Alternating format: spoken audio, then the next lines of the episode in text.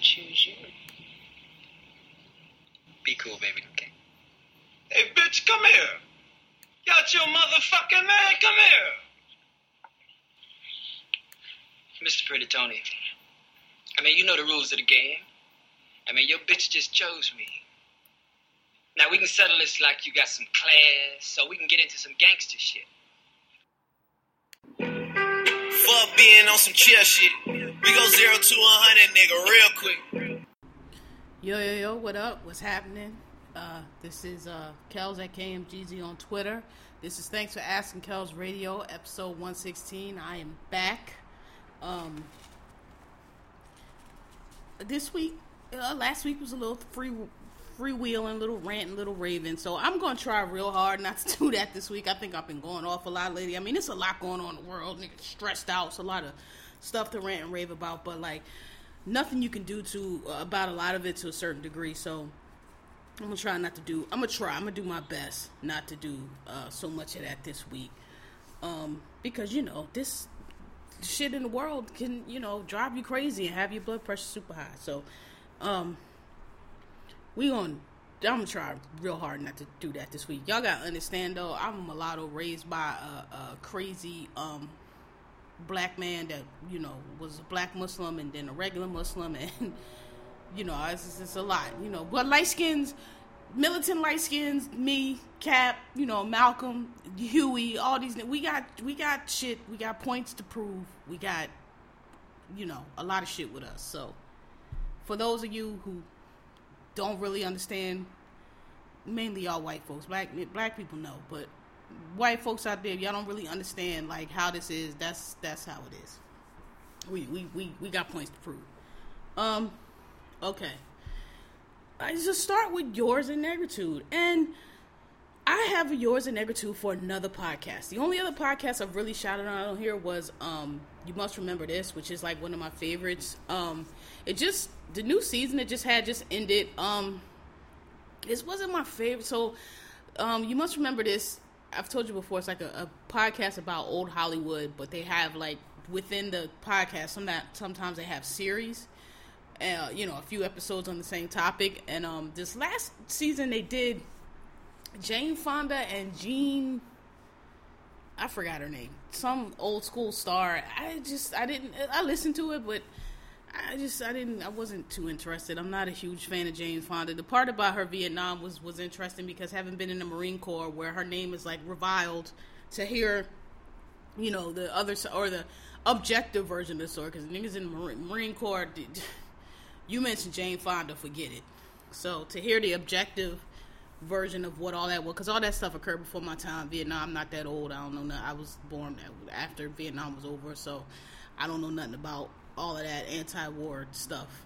Um, but to hear, you know, an objective uh, version of it was good.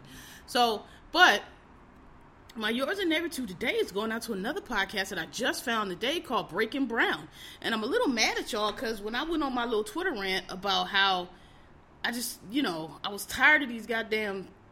Every podcast seemed to me, not everyone. I mean, everybody knows the NPR. Everybody knows the ones, you know, that are easy to find. But like I, I, I like variety when you at work or whatever you're trying to get around, and I just wanted some different ones. I'm tired of these relationship ones, and um, you know, some people with the podcast talk about oh well, you know, it's too many pop cultures or it's too many sports or it's too many that. I think I don't, I I don't agree with that. Like every radio show that's on, you know, they all the same thing, but it's different personalities and different, you know, way they approach things. So I mean, that's like saying there's too many true crime TV shows, which is an, a, a, blasphemy to me because I can watch ID all day. Like I don't the genre. I don't think there can be too much of any genre. Um, you know, I think that's ridiculous. Like, I mean, I guess, but um, when I was asking for like podcasts of interest, because what I'm, t- I don't these popular ones that, not mentioning no names, but these popular ones that have, you know, all the backing and you know a famous person or you know radio personalities or whatever attached them or movie whatever these famous people that have just taken pack their shit up and, and just move what they already do over to a podcast. I don't be liking those. Like i podcasts to me are different. Like i got into podcasts because i wanted to hear firstly i like smart people I like smart people with intelligent conversation. I don't want to hear the same dumb shit that I hear on the radio, same dumb down shit here on the radio. Because here's the thing about me, guys, and I know this is a long yours and nigger too, but whatever. I, I said that I was gonna stop. Um, I was being humble and and you know everybody, not just me. People should start, especially in these times we live in. People should start really bigging up what they do and really poking their chests out and stop trying to be humble and stop trying to diminish what you do. I'm I'm a fucking amazing motherfucker. Like I'm an outstanding like nigga. Like if you some of y'all out there know me, y'all know my background, y'all know my resume, y'all know I've done some amazing shit, right? And um, I'm smart. I've always been smart. I was in the mentally gifted program. My IQ has always been higher. I've always been smarter than most kids. Like when I was young, I really um, younger, like in elementary school, like I had a, not had an issue making friends. I could always make friends, but I did never have a lot of friends because, you know, I was just smarter than other kids, and I just found kids dumb. Like I just the stuff that you know you eight nine and ten year old perfectly normal stuff for eight nine ten year old but it, to me it was like ah, this is you're an idiot. This is the stupidest shit ever and i don't want to sit here and watch cartoons all day. Like you know what i mean? So i like and and smart people can gauge. One thing that smart people can do that dumb people really can't and it's part of what makes them dumb is can gauge intellect can gauge you know where they are on the scale. All right these people are not as smart as me. These people are smarter than me. We're about here. So i like people who are smart. I like people who are intelligent. I like people who i can tell are educated not formally at least well read know how to find sources know how to distinguish between sources. Know things and so those the kind of podcasts I tend to like to listen to. Don't get me wrong, I like the entertainment stuff too, of course, because I nobody, me personally, you know, I don't want to hear that smarty arty nigga shit all all the time. Like I like the laugh and joke too, and like the the NPR and the um Pod Save America, like those type of podcasts that are very famous. A lot of people, I don't tend to listen to those because, um, I don't know, like they're just not I don't like like the straight newsy ones or the straight information ones. Like it has to be entertaining. And so the NPR type talk radio and like I don't want to sit and listen to a nigga like give me a lecture on a podcast. Like no, thank you. I went to college. You know, I can read. You know, I don't. I don't need that. So I, I like the ones that have a, a bit of a flair, or just something unique about them. And the Breaking Brown one, I just heard it today because I was on Twitter, and um, Jay Dan, shout out. I don't know if you listen, but was tweeting about you know the the, the um, Jay Z interview on Tidal that everybody's going up for, and she linked me to it, and it was she got two episodes, a, a, one about Jay Z. Well, it wasn't about the podcast, it's about the album, and then another one about Diddy, and it's just it was like all the things that I think and I want to say because I say a lot of shit on Twitter, but you know Twitter's 140 characters, like you can't really, I mean really just really witty smart people yeah you can you know you can you can get your, your shit off. But i mean you know i think everybody understands that like most people are just you know not i mean some of y'all do try to put y'all dissertations on twitter and you know your think pieces and all that which drives everybody else crazy. But you know I, uh, most people don't do all that on twitter. They just say what they gotta say. But it linked me to it so i listened to it today. I listened to those two episodes a day and it was like so spot on. It was so accurate. And It's like the things you want to say on Twitter, but you don't because you get tired of arguing with dumb niggas, or you just don't care enough, or it's just like whatever. Think what you want to think, and um, you know, I, I love Jay. That's my rap god. That's the goat as far as I'm concerned. But like, um, I didn't even watch the. I didn't. Even, I didn't watch the whole podcast because like, I just I didn't want to see. I, Jay, I have been a fan of Jay Z for a long time but I've never heard an interview he's given where anything was particularly deep or anything was particularly, you know, pro- profound to where I need to sit and listen to him. And quite frankly, like his albums give everything. Like he, there's a Jay Z line for every situation in life, and that's true. Like I, I don't think his interviews are any more in depth than his albums. Like there's a he says everything that needs to be said. That's why he's such a great artist. That's why he's the goat to me because he says the jewels he drops on record are all you need. Like I just don't really need an interview. And um, so I watch the clips. Like I'm, I'm just not finna watch it because he just doesn't ever say anything groundbreaking to me. Like he said, if you are, if you're old, older, say 30, 35 or older, and you grew up like you know you Gen X, and or you grew up you know around 60s, I'm um, 60. What's about 80s, 90s, you know, when you was a little kid or whatever, you was a teenager, old niggas around the way, all the little dope boys or whatever, the old heads Jay just be saying the shit that they used to say, the five percenters, you know, everybody I'm from Philly, so you know, I'm black. I'm from Philly. Every revolutionary type black there exists in the world is in Philly. You can find them in Philadelphia, like North Philly specifically. Like every, anybody who know Philly, y'all know exactly what I'm talking about. Like we was serving halal before niggas knew halal was. I mean, I was like five, six, seven, embarrassed because my dad was coming to school with his little kufi on and all that. Because back then, ain't nobody wear that shit. Niggas looking at my pops like he crazy. Like Muslim wasn't, you know, wasn't hot then. It started to catch on, but you know, so, um, but she, it was just Breaking Brown. It's a great podcast. Broke it down. She broke down about how like, you know, this thing about hating on LaVar. I don't, I don't, I don't follow.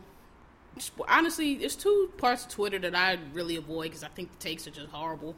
Um, TV and film Twitter, like uh, suggestions or any kind of any kind of culture suggestions um, I avoid all Twitter, except for certain, you know, tweeters who I know um, share my taste or I think have good taste and never lead me wrong. I call them Twitter taste makers. but in general, Twitter has horrible taste in music. It has horrible taste in art and culture and shit. They, they, they, y'all hype everything.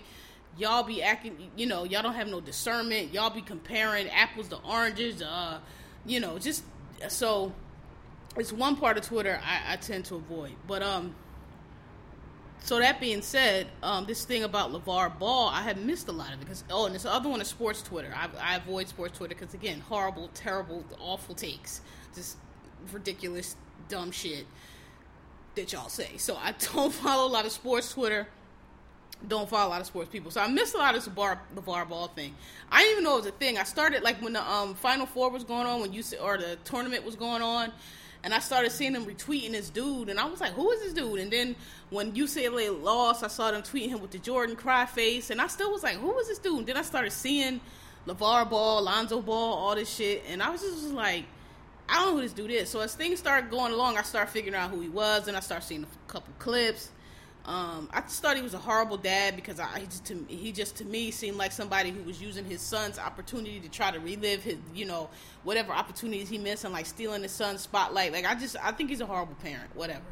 Um, everybody want to give him credit. He's a genius because he got his two boys to the NBA. I mean, you, you were given two tall black boys who can play basketball. Like, I mean, so much of that is is is chance that I mean, you know, I don't know how much credit you want. Okay, you kept them out of trouble, you kept them off the streets, you got them into the right leagues, and I mean, congratulations. But I mean, you, you when you got two sons that are six eight, six nine, however tall they are, I mean, and you put them in basketball, you know, I, I, does that make you a genius? I don't, I, I don't know. Um, I, I tend to say no, especially now, like now when sports is just such a program where it's like a, a program like you take them you put them in the they're good okay you send them to certain schools you put them in the aau and now you know and they just go from there. Like it's such a system it's not like when i was coming up where like people really you know you had to go to high school and if your high school was good you know your high school city got a reputation in the city and you know scouts would know to come to that school and you know stuff you really had to like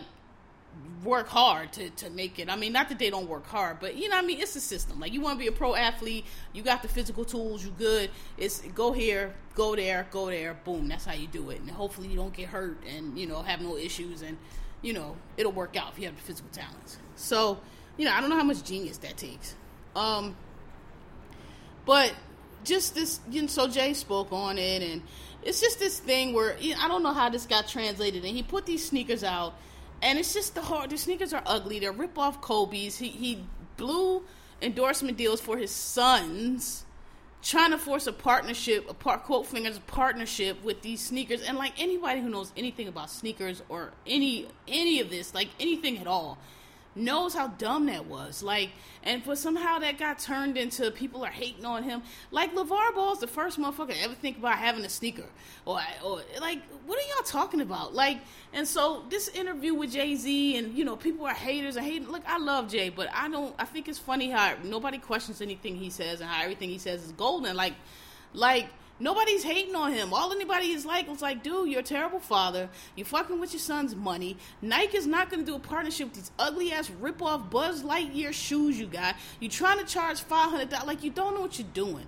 And it's not that you can't get a brand going. You probably could, but you got to hire people to know what they're doing, and you don't. And either way, Nike doesn't need you. So anyway, listen to the. But she breaks it down to why it's really bullshit. And I'm not gonna say it here, but if you listen to, you know, niggas be saying they own stuff, but they don't really. I mean, or they do, or it don't be like what you think it is. But this was a long ass yours a nigger too.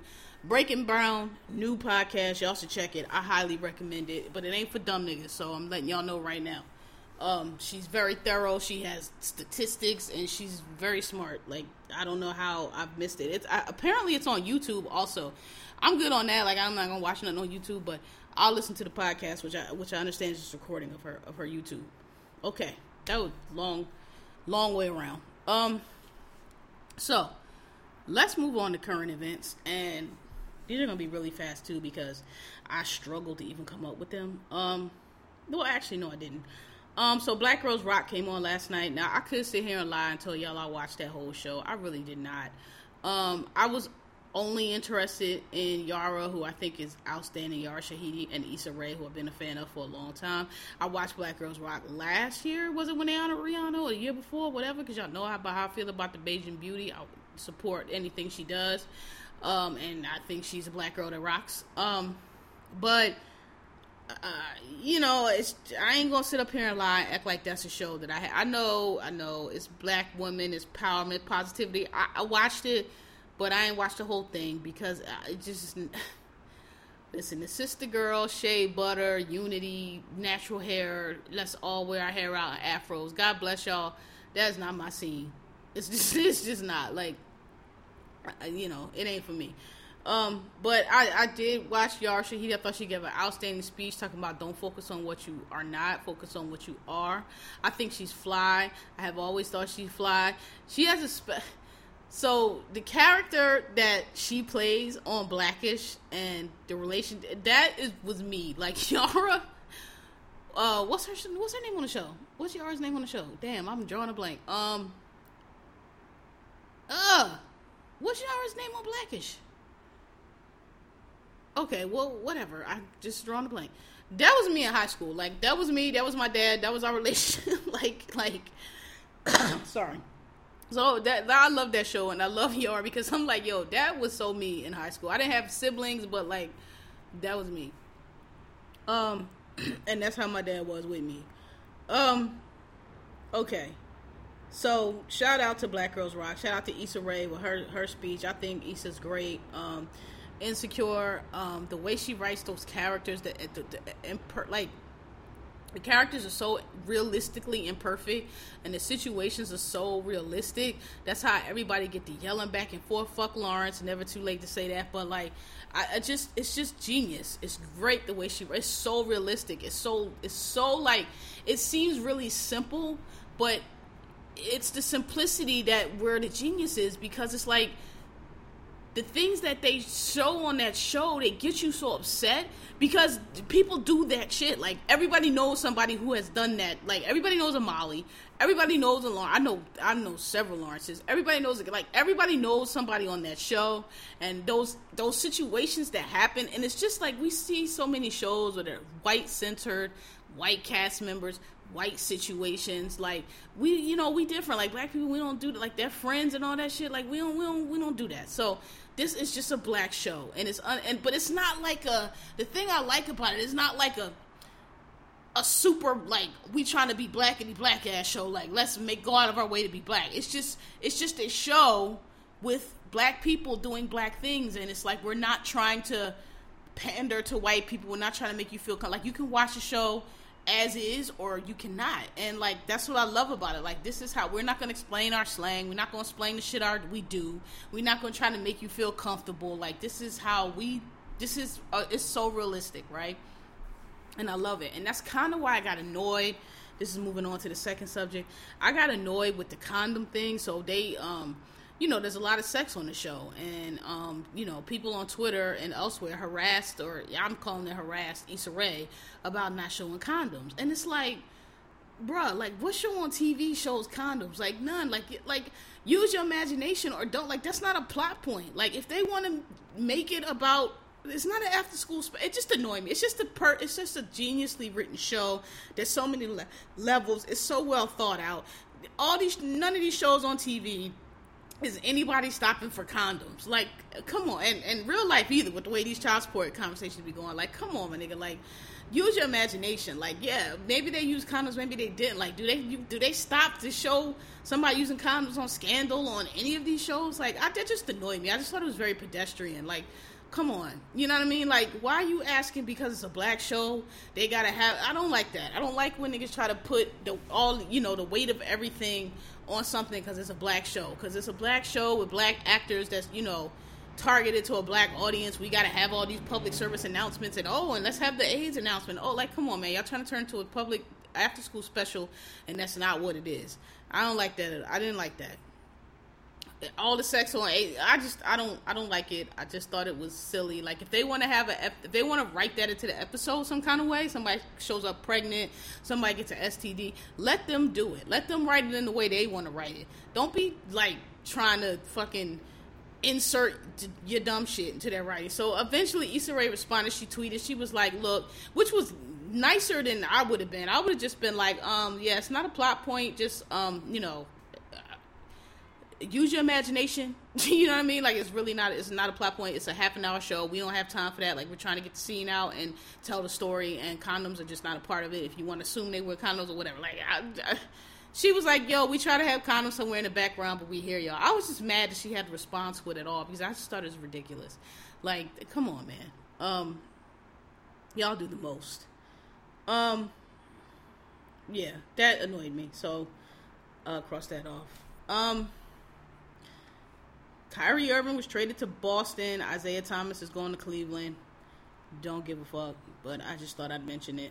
Um, Oh, the other thing I wanted to mention, and I guess, yeah, we'll put this in current events. So, with all that's going on in the world today, with the neo Nazis and our president being a fucking racist and all this shit, um, there's an inter- very good article. You guys probably have to Google it because I can't tell you what uh, a week or episode or month it was, but it was in GQ, and it's about Dylann Roof, and it's called "A Most American Terrorist" with you know, all this back and forth and, you know, people trying to normalize neo Nazis and, oh, they're not that bad and not everybody was a neo Nazi. Just go read it. It's a it's an outstanding article on Dylann Roof, on white supremacy and how, you know, just the whole history of like how this occurs and how and how people like that get to where they are and what's going on in the country right now with this stuff. It's very good. It's very well written. Um, it's not dramatic. It's not sensationalized. It's called a Most American Terrorist GQ. If you Google it, I Googled it. It'll come up. Just Google Dylann Roof article GQ or just put the name in. It'll come up. Read it. It's long, but it is well worth it. It's very good. Um, yeah. Moving on. The other thing, and I hate to have to mention this too, but I will.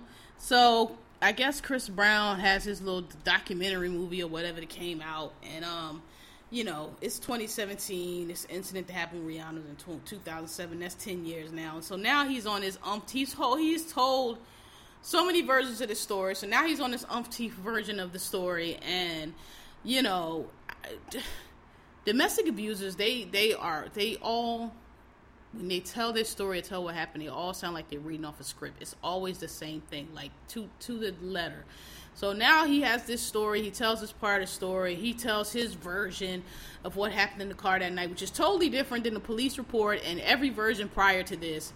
You know, he she grabbed his nuts and she was hitting him, and they was in an abusive relationship. Uh, where was all this at? Uh, Chris Brown. So now people are just showing it and retweeting, and Rihanna ruined his life. And see, it was two sides. It was never two sides. You have not heard the story from Chris Brown before because it is a lie. Uh, Ten years later, that he has decided to tell because he just refuses to tell the truth and deal with what occurred. Um, if all you got to do is Google, I don't know, they might have snatched it off the internet by now, but all you got to do is Google, and that police report will come up, and the police report tells what occurred, and it matches um, the story that Rihanna has always told. Her story has never changed. Um, his story constantly changing makes no sense. He looked like Soldier Boy with all this, all this. He was supposed to be, she was supposed to be hitting him and grabbing his nuts and doing all this while he's driving. It's not possible, my nigga. It's not possible. You would have crashed. Um, he's a fuck boy. He's always been a fuck boy.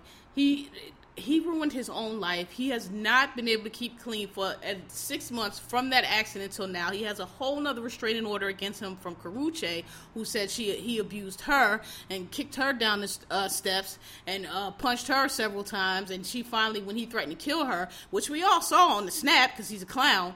Um, she went and got the restraining order and it was granted. So, you know, all you niggas with the poor Chris Brown, listen, I, you know, I don't know what to tell y'all. Y'all probably birds of a feather because you know, um, it's clear what occurred. We saw her face.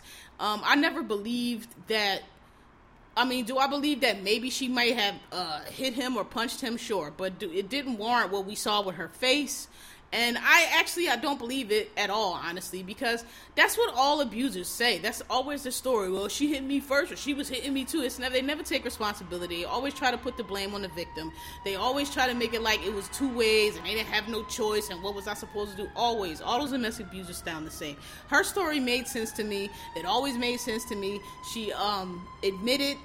I, first of all, when I heard he bit her, I don't know if y'all know, but like when you bite somebody, that is either extreme desperation where you are just trying to get somebody off you so you don't die or extreme rage okay? And i knew when i heard that story that uh, her side was true. He banged her face into the, the dashboard. The blood was all over the car. We saw her face. He pushed her out. Um, she says that she grabbed for his phone and she grabbed for his uh, genitals trying to get him off of her because he was choking her and she couldn't believe her story has always made sense to me. It matches the police report. It matches everything we know about it. It has never changed. Um, she went on Barbara Walters and she told the story, and Barbara Walters was trying to lead her and trying to make it sensational and trying to put words in her mouth, and she would always bring it back like, "No, that's not what I said." Oh, but you said he knocked you unconscious. No, I said he was choking me, and I felt myself going unconscious. I did not go into. She's never lied. She's never embellished. She's always told the story the same way every time. And my dad used to tell me the truth never changes. When when you just tell you don't have, when you telling the truth, it should be this it should be what it was today. 10 years, 20 years, it should never change. It's the truth. Stories only change when you lie and you embellish and you forgot what you said the last time and now you're adding on shit to try to make it sound better. Her story has never changed. So, listen, I don't know. If you still believe in Chris Brown or still, you know, Chris Brown not so bad. Listen, God bless, but um, you know it is what it is, and um, I, I just don't know what to tell you, and nothing about that sound believable to me. Um, finally, lastly, but not leastly, I wanted to give a shout out to the Whitney Houston documentary called "Can I Be Me," which is coming on this weekend on Showtime. Um, I had heard about it, and then I saw that it would it previewed at Cannes, or was it Cannes? Yeah, I think it was kind of one of those film festivals, and it got good reviews. And um, it's basically says that Whitney Houston died of a, of a broken heart, and you know I'm gonna watch it, and I don't know, I might not make it if it's anything like Amy, because Amy was, Amy broke my heart because, man. Amy Winehouse's family wasn't shit. Her mama wasn't shit. Her daddy wasn't shit, and and they they, you know, killed her, basically. Um, being selfish assholes. Sorry. Swear to God, I ain't never got a call till it's time to record this show. Um, so I'm gonna watch it. Um, it looks pretty good. It got a good write up in the New York Times today, and it basically was like, it just showed, you know, it, it, it's it's very objective, and it just shows like what she went through and how, you know, once so there was always rumors that Whitney Houston was in a relationship with her uh, assistant slash best friend that she knew from when she was little. Um, her name is Robyn Crawford. She wrote a very nice um, what's that thing called obituary obituary or eulogy obituary for Whitney when she died in L.A. Times. And I remember reading it. and I remember it being really good. But I remember also noticing that it was written as if she hadn't spoken to her in a long, long time. But I'm not sure if that's true because I've read since then, since she's died, that they actually, uh, so she was becoming a problem. These rumors, it was affecting her career. I don't know. Like I've heard different versions of the story, but the story that most people say is that her mom was really upset and, and it was affecting her career, and so she had to make a decision. So she married Bobby Brown to uh, protect that image, and then it just it was a problem, and so she ended up they ended up parting ways, and that from that point it was just when Whitney just started to spiral down until she died. Um, which I believe I've I've always believed it sort of. Well, I I won't say I always believed. It. I wasn't sure. I really didn't care. Like you know, whatever. I just like Whitney. I was like, you know, whatever. That's her business. Like I'm, you know, I I just didn't care. But I really um thought. Well, not that I thought. I believed it. I believed that it was true. I was like, oh, that rumor was true. When I when I saw Cissy Houston on Whitney on sorry on Oprah and when and when Oprah asked her about it, the, her response and the way she behaved, I've, I know that that kind of woman and that kind of response, and those old black church ladies who just, you know, are well, we don't accept that and we don't do that in this family. I know that. I know lots of people like that. I know what that's like. And as soon as I saw her do that, I knew that it was true. I was like, okay, yes, because when Oprah asked her, like, and this is Whitney dead at this point. Whitney is dead at this point. And Oprah asked her, Oprah was like, well, if she had come to you and told you this, would you accept her? And said, no, I wouldn't accept nothing like that. Here's your daughter dead. Your daughter is dead.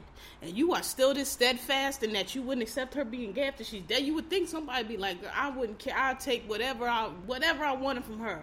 If I could just have her back, I wouldn't even care what you would think. She was no. So it was to the point, and, and Oprah physically repelled. Oprah sat back like, my God, like you could see Oprah's shock and Oprah actually sat back like, wow, like really? And that's when I knew that it was true. I was like, yep. I've seen that. I know. I know that exact reaction. I know what that's about. So I believed it. And then it was cemented when Bobby Brown himself, when he had whatever little stupid ass book. I don't know. Bobby B. Bobby B. Bobby. He had something that came out recently. I think it was a book, or or maybe he had his own document. No, it was a book. That's right. It was like being Bobby or something. Bobby Brown. Something and he said himself, he confirmed, he said that he think that um, you know, when they broke up, it really Whitney just went on a spiral and she and it she he thinks that if she had been allowed to stay in her life, that Whitney would still be alive. So he confirmed he basically confirmed the rumor. So there you go. So anyway, the, the, movie is supposed to be about that, and it's supposed to tell the real story. And it's supposed to follow her, and it's I, I looks good it looks like because I, you know, that one they did on Lifetime or whatever it was, it was okay, but you know, I don't. I, I would like. I was a big fan of Whitney Houston. When Whitney died, man, that shit broke my heart because I loved Whitney Houston. She was a great talent.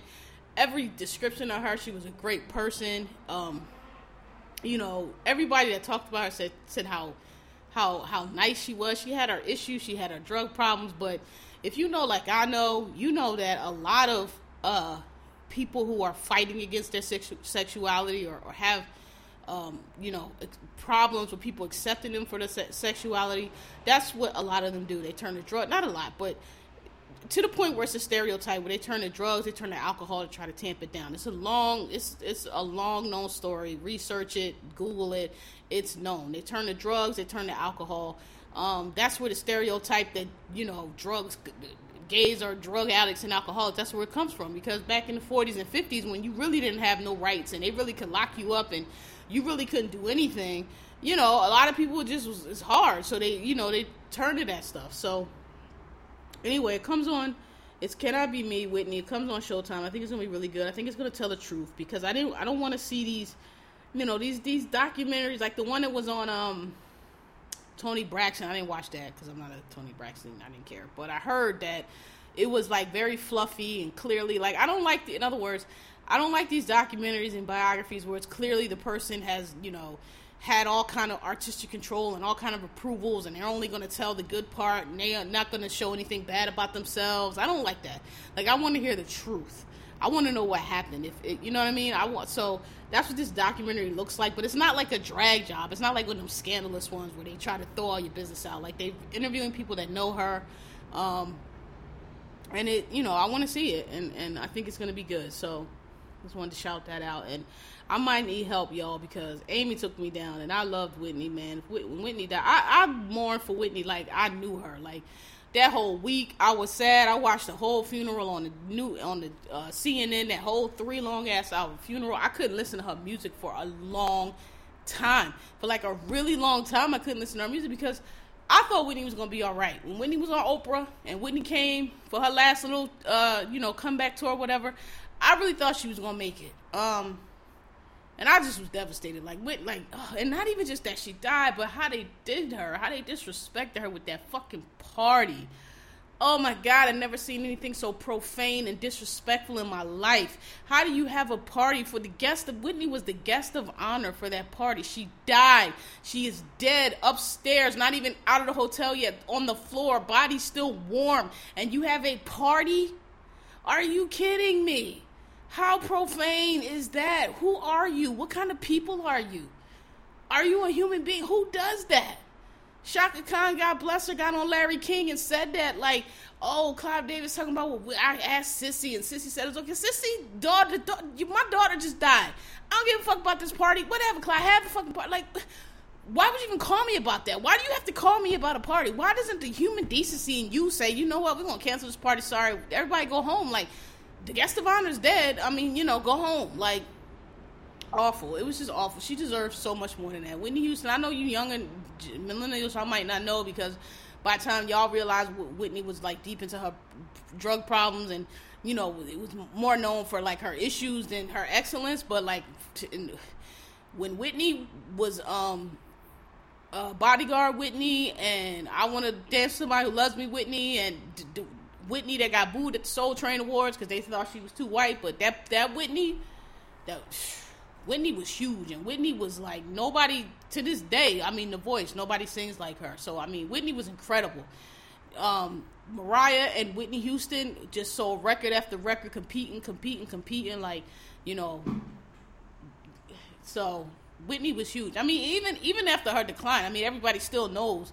You know, Whitney Houston still had her voice. I mean, uh, the bodyguard was outstanding, but like, yo, that that shit hurt my heart so bad. Like I like I like I knew her. Um. So yeah, shout out to that. All right, so that is it. It's been a slow week. I refuse. I'm not talking about your president. I, I ran it on him last week. I didn't want to. Um. So we we gonna skip him. Um. Oh, and I meant to tell y'all. Um. Or not meant to tell you. I've told y'all before. Um. Check me out on Bumpers. I'm about to put up some reviews for um some stuff up there, and I'm about to go see. I'm gonna go see it. I haven't gone to see Atomic Blonde yet. Like I keep, you know, weekends fly by so fast, and you know, you, you got to squeeze everything you got to do in the weekend, and it's just it's hard, and you know, to go sit in the theater for like two three hours out of your day. And you know, especially if you got to get a haircut, that's you know my barber. It's, it's a whole thing. So anyway, I haven't been able to see it yet, but I'm gonna go see it and I'm gonna go see like some movies coming out. Maybe I'll that's what I'll do. Maybe I'll do the Whitney review. Anyway, check me out on Bumpers at Genghis Kellz. I do smaller, short uh, podcasts there on different, you know, on specific subjects, not as long as this one. Okay, moving on to shit I watch. Um, Queen of the South outstanding again. Um, actually, I think this week might be the season finale. So last week, I told y'all from the last episode, she done with Camilla now. She know Camilla's trying to set her up. So, um, she got I gotta find out the muscles name. I always forget his name, but she got him and her crew, and um, they bought the bag out. But um, Camilla called the feds on them. So Camilla, you know, she she's a drug lord. She paid the feds off. She trying to kill Teresa now because she know Teresa not fucking with her. Teresa called her and was like, "Yo, I'm not fucking with you. I know what you did. I don't want to come after you. I don't want to hurt you. I want out of this business. Just leave me the fuck alone." Um, Cause um, you know, Teresa still has the. I told y'all her friend that got killed last season that had the son. I, I was funny because I've been asking this. This, this little boy basically been in the hotel by himself, like waiting for Teresa was like, "Yo, wait here, I'm gonna come back," and she she ain't been back in weeks, and this little boy is just in the hotel room, right? So she finally goes gets the little boy, and she like, "Look, I, I'm out of this." So Camilla like, oh, I'll find. Camilla always threatening, always saying she like, I'm gonna find you and hunt you down. Teresa just hang the phone up like, whatever, bitch. Um, so, but Camilla had paid off the F, you know, the, the federal agents. So they, um, the one agent who's always trying, the one that one agent that she called, and the one who's always trying to get her to testify against Camilla, agreed to meet her in the little spot where they were. But because she Camilla uh, paid the feds off, they found out where she was by following him. So they trying to kill Teresa. So him and the, her and the Fed end up in the cabin shooting it out with these other feds trying to kill her. So you know they like looking at each other, and she like, look, what you want to do? They they trying to kill me. They probably gonna kill you too because you're dirty. So like, we gonna work together? What? So she looking at him, but um, he like, well, look, I'll help you. Yeah, of course I want to get out of here, but you got to give me a gun because she don't, you know, she ain't trusting him. He a fed. He trying to take her in or whatever. So they shooting up, shooting it up again. So he, she looked like, all right, throws him the gun. So they end up shooting it up and getting it out and getting out of there. Like they end up killing the two feds that came to get him. And so because like she basically saved his life because dude shot him in the shoulder. She, he was like, look, I'm gonna let you go because we just had to shoot out and they, you know, you saved my life. Like they was gonna kill both of us, so I ain't gonna try to take you in. I'm gonna let you go, but for now, right? So that's what happened. So she goes, she gets back with um the muscle dude, and she lets him know. Uh, she gives him everything that happened. So basically, James set her up. Camilla and James were setting her up from the beginning to take the fall, like I told y'all last week, for this company. So James knew about this, Camilla knew about this, and now she's figuring it out. Like, oh, these motherfuckers brought me in the whole time and set me up. Cool.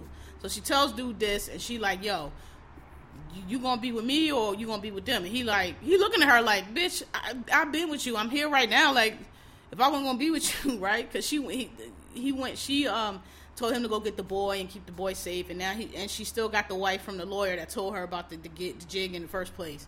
So he looking at her like, I'm with you. So that's where we at now. So this last episode or last maybe couple episodes, we're gonna see what Camilla tries to do. But um, it's a good show, man. I don't I don't know if y'all watch it out there or not. I know it gets watched, but it's Queen of the South. It comes on um, USA Thursdays at ten, and it's it's so good. And if you missed the first season, it's on Netflix. Um, that's that. So I went through that really quickly because we gotta get to the last episode of Game of Thrones. Nigga. First of all,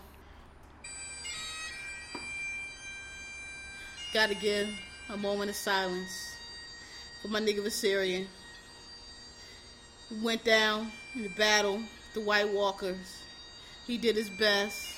They came through there.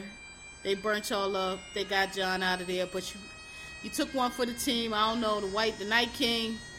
That nigga is not to be fucked with, and he just was not impressed with y'all and Khaleesi and these dragons and he just came through and he just shot you threw that harpoon at you like an Olympic athlete and shot you down with that motherfucking ice thing.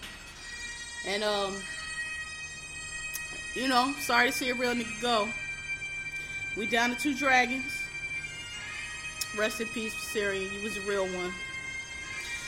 We never gonna forget you. Amen. That's the bagpipe funeral that the Marine Corps playing, in case y'all ain't know. Anyway, Game of Thrones. So, hopefully by now, I have told y'all on several of these episodes why Khaleesi is that bitch, why Khaleesi is the bad bitch, why Daenerys Targaryen ain't got a fucking demands that the knee be bended because she's that bitch and can't nobody do what she does. And if you don't see that by now, then I don't know what to tell you because that bitch jumped on the back of her dragon with the baddest coat you ever see. Did y'all see that coat? Oh my god, this bitch had a coat. She was giving looks. This bitch is a dragon queen from the runway. Like, what the fuck is this? And I had the nerve to have a dragon piece with that shit. Like, oh, so she jumps on the bed. So she jump. I'll, I'll, give the recap and then and then we'll discuss. So she jumps on the back of the dragon because Jon Snow and them went to catch um a walker to take back to Cersei which we all know is these niggas is risking life and limb, and, and half of them done died to get this Walker to take back to convince Cersei. And we know Cersei just ain't gonna give no fucks. Cersei just gonna be like, oh, oh. I, am listen. Uh, this bitch out here with the dragons is still trying to take my throne. I have sellswords. I, I don't. I don't care about this shit. We at war. Y'all know Cersei Lannister ain't gonna give a fuck about none of this shit. But anyway, so they end up. They find the, the, the whites and the Night King, and they end up getting surrounded and dumbass the hound. So they, they, they end up getting surrounded. They find a walker. They they they they um get a walker isolated. Like they get into this battle. They kill the White King because Jon has the Valyrian steel sword, and they get him. But like he sends out this scream or whatever that I guess that calls the rest of the undead. So they show up with the four um, horsemen on the horseback. They show up and they start attacking Jon and them. Jon the Hound, Tormund, um, Gendry, and um, whoever else went with them, I forgot. It was like four of them. Oh, Jorah, and like a couple of them. It was like ten of them, I think. Um, start attacking them. So these niggas are hugely outnumbered. So they end up running across this like frozen lake. Um, that's starting to crack. They make it because it's like only eight of them, so their weight is not too much. When the army did that, start trying to follow them because so many of them, they crack through the ice and fall. So they stop. So Jon and them is up on this little like ice floe in the middle of this lake, frozen lake, just kind of standing there, surrounded by these hundreds, look like hundreds of thousands of the whites, like about to die because like as soon as this fucking river flow, this lake flow, fro- freeze enough, these niggas gonna come over. So dumbass the hound throws a rock and hits one of the fucking uh, whites in the in the face, and the rock drops and slides across the thing, and that's how they figure out that the, the, they see that and they figure out that they can walk. So of course they start moving forward. Jon and them fighting, but I mean it's they about to lose. Like it's so many of them. They grab they got a hold of almost everybody. I thought Tormund was gonna die. They had Tormund by the fucking neck. I thought they was gonna take his neck his his head off. Then I thought they was gonna pull him in the water. I thought Tormund was a goner. I was so stressed. Um, but right before all this occurred, they send Gendry. They tell Gendry they, that he's the fastest and to go run back and tell, get back to the wall and let the, and and send a raven out to Daenerys to let her know what happened. Right? Let them know. Listen, we got ambush. We ain't making shit all on you. Send the raven. So as they getting advanced on by the army of the dead, and they, I mean, they doing what they can, but like clearly they're gonna be overtaken eventually because there's like so many of, it's so many of them that they not even excited about. Like the Four King, they just sitting there waiting for like the inevitable to occur. They just marching on them, marching on them, marching on them. Eventually, we gonna get y'all. Oh, but no, because Daenerys Targaryen, first of her name, Queen of the Andals and the First Men, the Unburnt, uh, Queen of Meereen, and whatever the fuck else ever, and Mother of Dragons comes through on the back of Drogon and burns the whole army of the dead up. Just whoosh, whoosh, whoosh. Just comes through. Comes through as Daenerys is wont to do. As much as y'all talk about she's entitled and she got an attitude, this is why this bitch has an attitude. Because of this shit, she can do shit like this. Because she comes through with her dragons and saves the motherfucking day. That's why she has a fucking attitude. That's why she demands that you bend the knee and call her your queen. Because she is the goddamn queen. And I'm not to, y'all not to be just running around here claiming this and claiming that in my kingdom. So sorry. I came back here to take all of this shit. So she comes through she saves them. She lands. Meantime, as I told y'all, rest in peace for Viserion, the Night King. He showed he ain't no punk either. And he walked over and picked this this ice spear up. And Viserion, much like Rickon Stark, come flying straight through the pass. He not zigging or zagging nothing. Drogon and Khaleesi be zigging. She be staring at them. They be zigging, they be zagging, they be throwing um, spears and shit at them. But, you know, they be dipping and dodging. Viserion just this nigga just flying straight through like it's the turnpike. And um, you know, the Night King hits him and kills him. And um knocks him into the river. So you know there's Daenerys kids, Daenerys kids, she hurt. But um, you know, she's still a bad bitch. So she's on the back of the dragon. She says she gets Jorah and everybody up on the back of the dragon, turns to reach her hand for Jon Snow.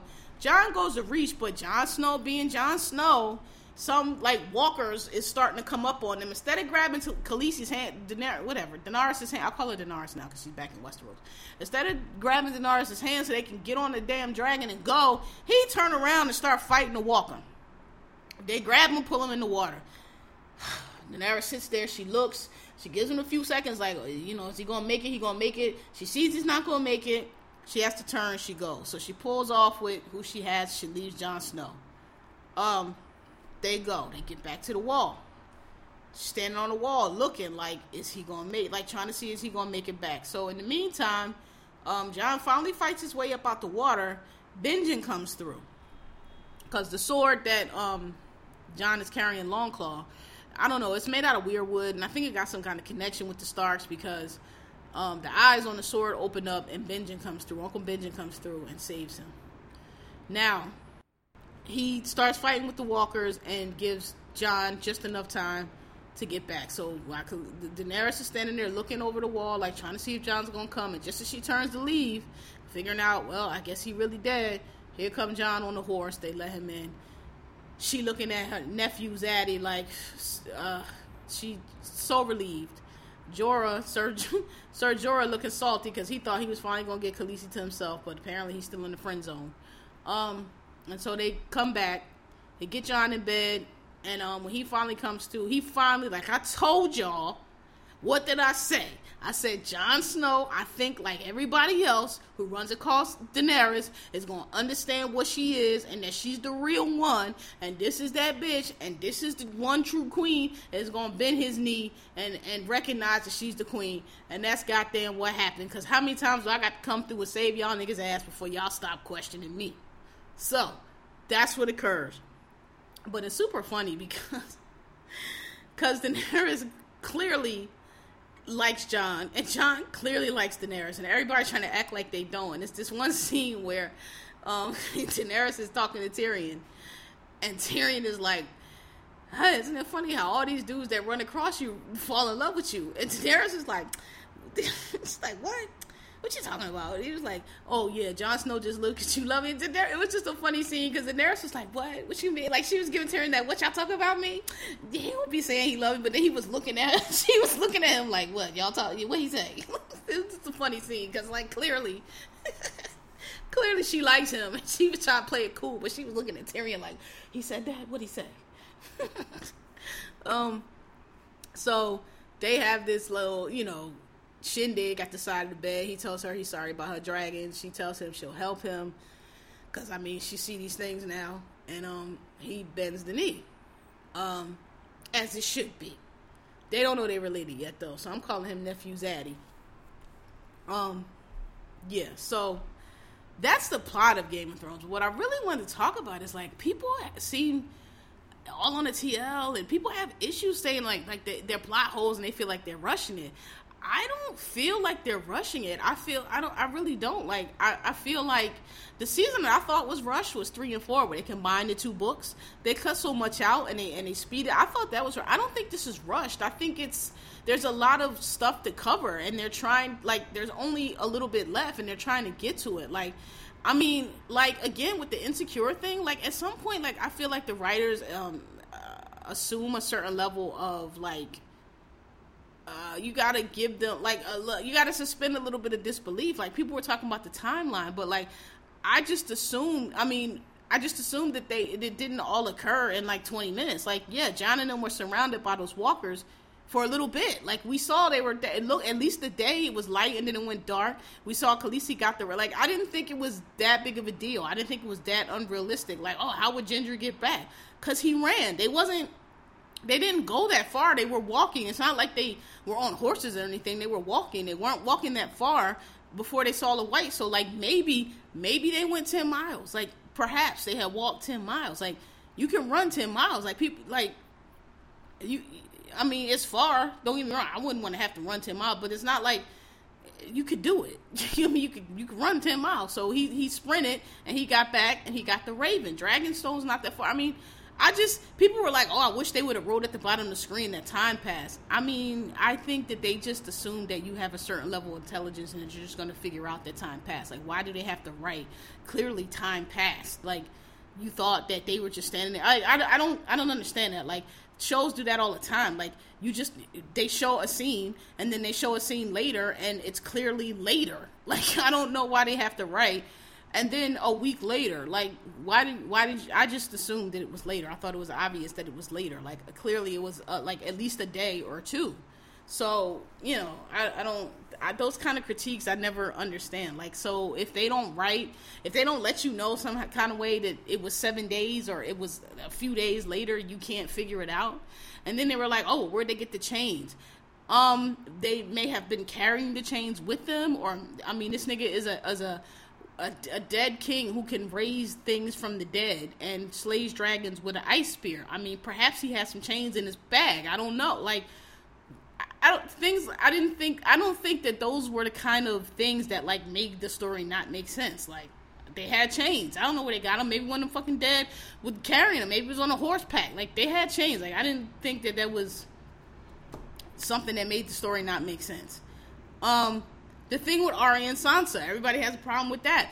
I think it's obvious that there's more to that than what it seems. Um, I think that Sansa or, or Arya is trying to set Littlefinger up. I mean, I think it's obvious.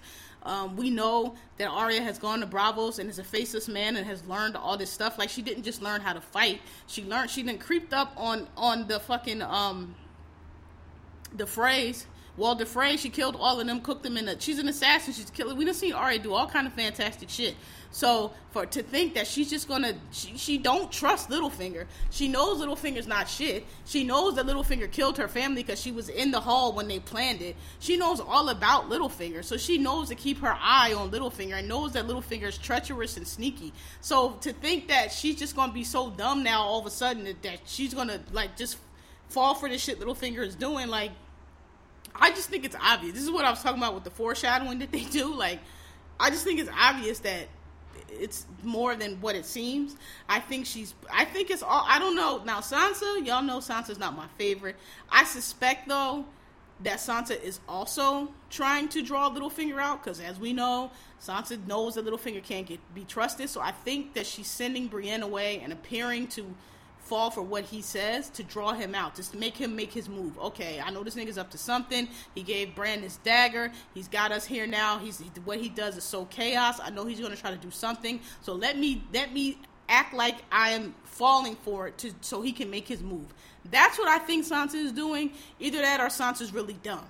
Now Sansa has been really dumb the entire show, so it's quite possible that she's just being really dumb. I'm not discounting that because we know Sansa. We know Sansa. But I suspect that's what it is. I don't think I I just she knows Littlefinger. She knows she can't be trusted. She's been eyeing him. I think that she's trying to draw him out. Okay, I'm gonna let I'm gonna let him think that you know this is whatever he's saying is working, and I'm gonna send these people away, and I'm gonna see him make his move. I'm gonna see what he's trying to do. I know he's trying to put me and Arya against each other. Arya is a crazy assassin. I don't know what her fucking problem is, but I'll worry about that later. But I know motherfucking Littlefinger's up to some shit. Arya's up to some shit. So this I need to figure. I need to. One of these niggas got to make their move. That's what I think Sansa is doing. She could also be being pulling a Sansa. We'll see. But um you know, I, I just I don't I think that I don't I just don't understand like do y'all watch the show? Do y'all they do this kind of stuff all the time. Like if things were obvious, it wouldn't be a good show. Just like when that when the waif, when we all thought the waif had killed Arya and found out Arya had a plan the whole time to draw her down. And we thought Arya was just stabbed and and and and stumbling along and was about to die. And it turns out she was pulling the waif in. I think she's doing the same thing with Littlefinger because she has learned. Um, so yeah, I don't really think I don't think there's a plot holes, and I don't think it's out of character. I think it's part of the story, and I think it's a plan. I think that what she's saying to Sansa, she believes. I think she wants to drag Sansa a little bit, but again, Arya was in the hall, so Arya knows what happened. Arya knows way more about the situations than Sansa does. Sansa only Sansa was at King's Landing with Cersei, and then she got sold to Ramsay, so she only knows that part. Arya knows way more about what went on. So to think that Littlefinger is just going to fool her with this little note. I just don't see it. I think I think they're setting him up. I think she's uh, going after Littlefinger. And again, Arya's a faceless man, so we don't know who she's been creeping around. If she had a bag full of faces, she might have already set Littlefinger up. She could be a guard. She could be anybody. Littlefinger doesn't know. Littlefinger just think, oh, Arya's back, and oh, she learned some fighting techniques, but she don't know. He doesn't know all the shit she knows. He doesn't know the magic. She can do magic and all this. He has no fucking idea about Arya. So I don't know. I, I don't.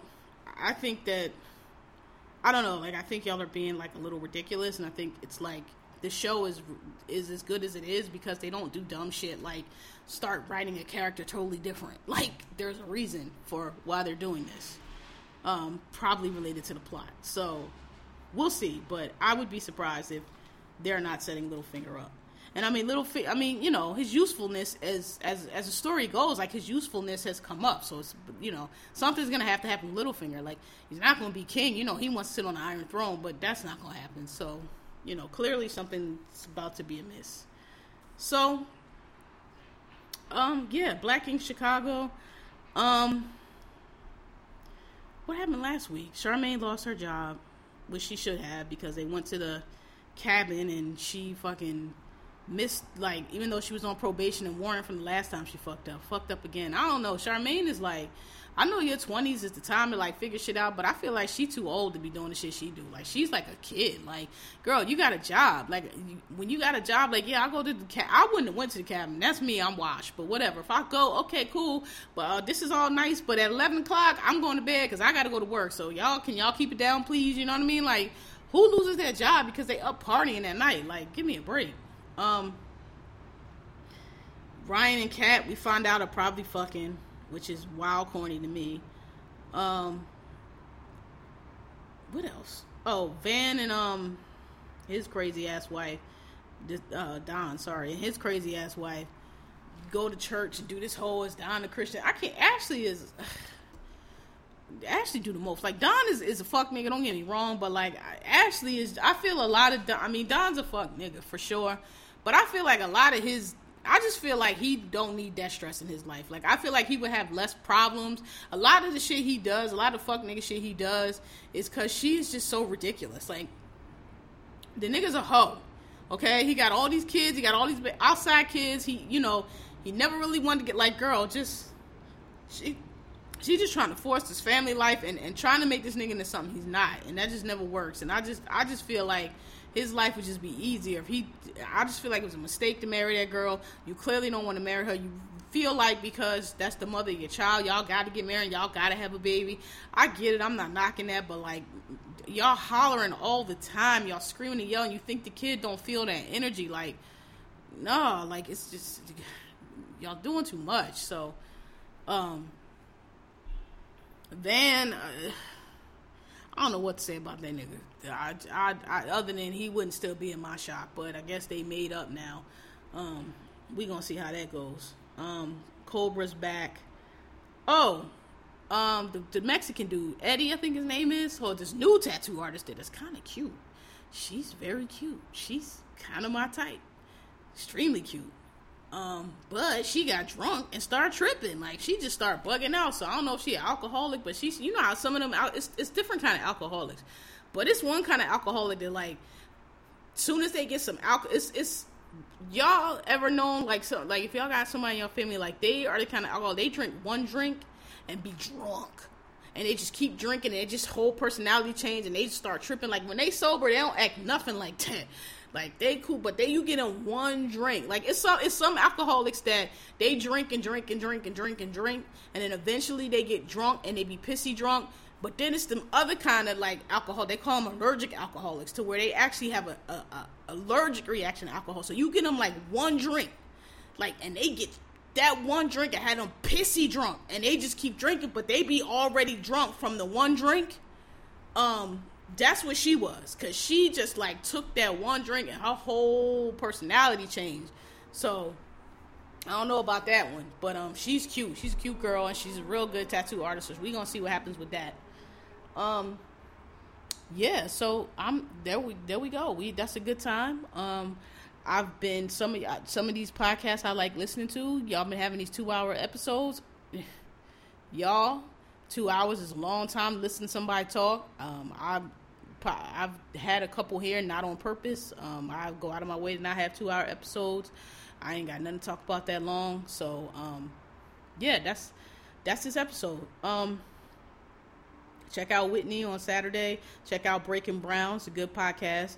If you a smart nigga, if you dumb, you ain't gonna like it. I'm telling you right now. But if you smart, you'll like it.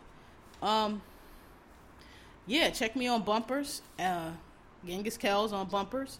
Um, write me if you you know want to tell me anything or any topics or anything you want me to cover uh, the email is at thanks for asking podcast at gmail.com you can reach me on twitter at kmgg that's my personal account and then there's thanks please follow me on thanks for at thanks at thanks underscore for asking without the G. Follow me. I got some more followers. Thank you. But if y'all can make my following look like my listener count, that'd be great. Um, like me. Oh, I see a lot of y'all went on iTunes and like me. Thank you. Please, some of the rest of y'all going there. It's easier now. All you don't got to do the five steps. Just hit a star. Um, hook me up. Um, I see y'all comments on SoundCloud. So anyway, thanks for listening. Tell your friends. Um, listeners are growing. I appreciate it. Um, thank y'all. Uh, yeah, and I hope everybody have a good week. And Oh, what am I name this? I've been on a roll for not having names, right? Episode 116. Ah, what am gonna name this? Nephew Zaddy? I don't know. Dang. All right, one of these ones I'm gonna have a name. I'm gonna have a name before the end. So, all right. Well, y'all will know when this go up. All right. Um. Peace.